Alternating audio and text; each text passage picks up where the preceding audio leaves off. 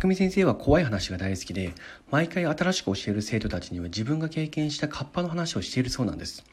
そんなある時カッパの話が終わって授業終了時間になったんで教室を出ようとすると一人の生徒から話しかけられたんですよ。先生ちょっといいですか？その生徒は学校内でも有名な不良の T っていう人だったんですけど T はこう言うんですよ。俺もカッパ見たことあるんですよ。それに対して匠先生は「お前嘘やろ」って自分が今カッパを見た話をしてばかりなのに人の話は信じなかったんですよ。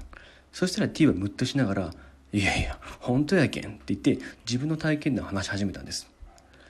それは前年の夏休みのことで T は友人たちと3人で近所のため池に泳ぎに行くことになったんです。そのため池は遊泳禁止だったんですけどやんちゃな T たちにとって遊泳禁止なんて全くどうでもよかったんですね。早速自転車をここでため池に向かって目的地に着くなる T シャツとズボンを脱ぎ捨ててパンツ一丁で池にドバーンと飛び込むんですよ。ため池なんで水は汚いんですけど暑くて溶けそうな夏日には最高に気持ちいい。でそのため池っていうのはすり鉢状になっていて真ん中へ行くほど深くて一番深いところは足が届かないような深さがあるんですね。泳ぎの得意な T は池を縦横無尽に泳ぎ回っていたんですよ。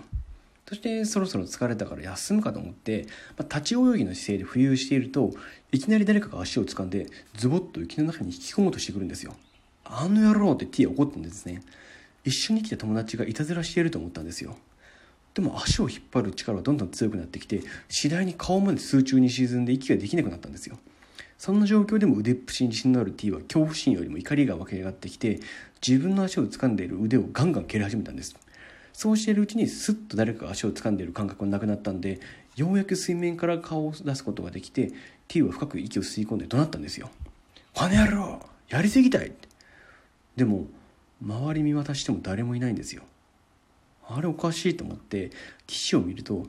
一緒に来ていた友人2人はすでに陸に上がって休んでいるしそこまではかなりの距離があって T の足を離して T が浮かんでくるまでの間にたどり着けるような距離じゃないんですね。じゃあさっきの一体誰？その瞬間恐怖心がこみ上げてきて友人たちのもとに向かって全速力で泳いでいったそうなんです。そしてこの話を匠先生にし終わった T はこう言ったんですよ。先生あれ絶対カッパっすよ。そういう T に対して匠先生はいやそれはできすぎや。作り話やろっ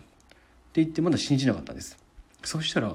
T はいきなりシュッとズボンの裾をまくり上げて足を見せてきたんですけどそこには真っ赤な手形がくっきり残っているんです。匠先生がそれ見て驚いていると T はニヤッと笑いながらこう言ったんですよ。これ1年経っても消えないですよ。匠先生さすがに信じたって言ってましたね。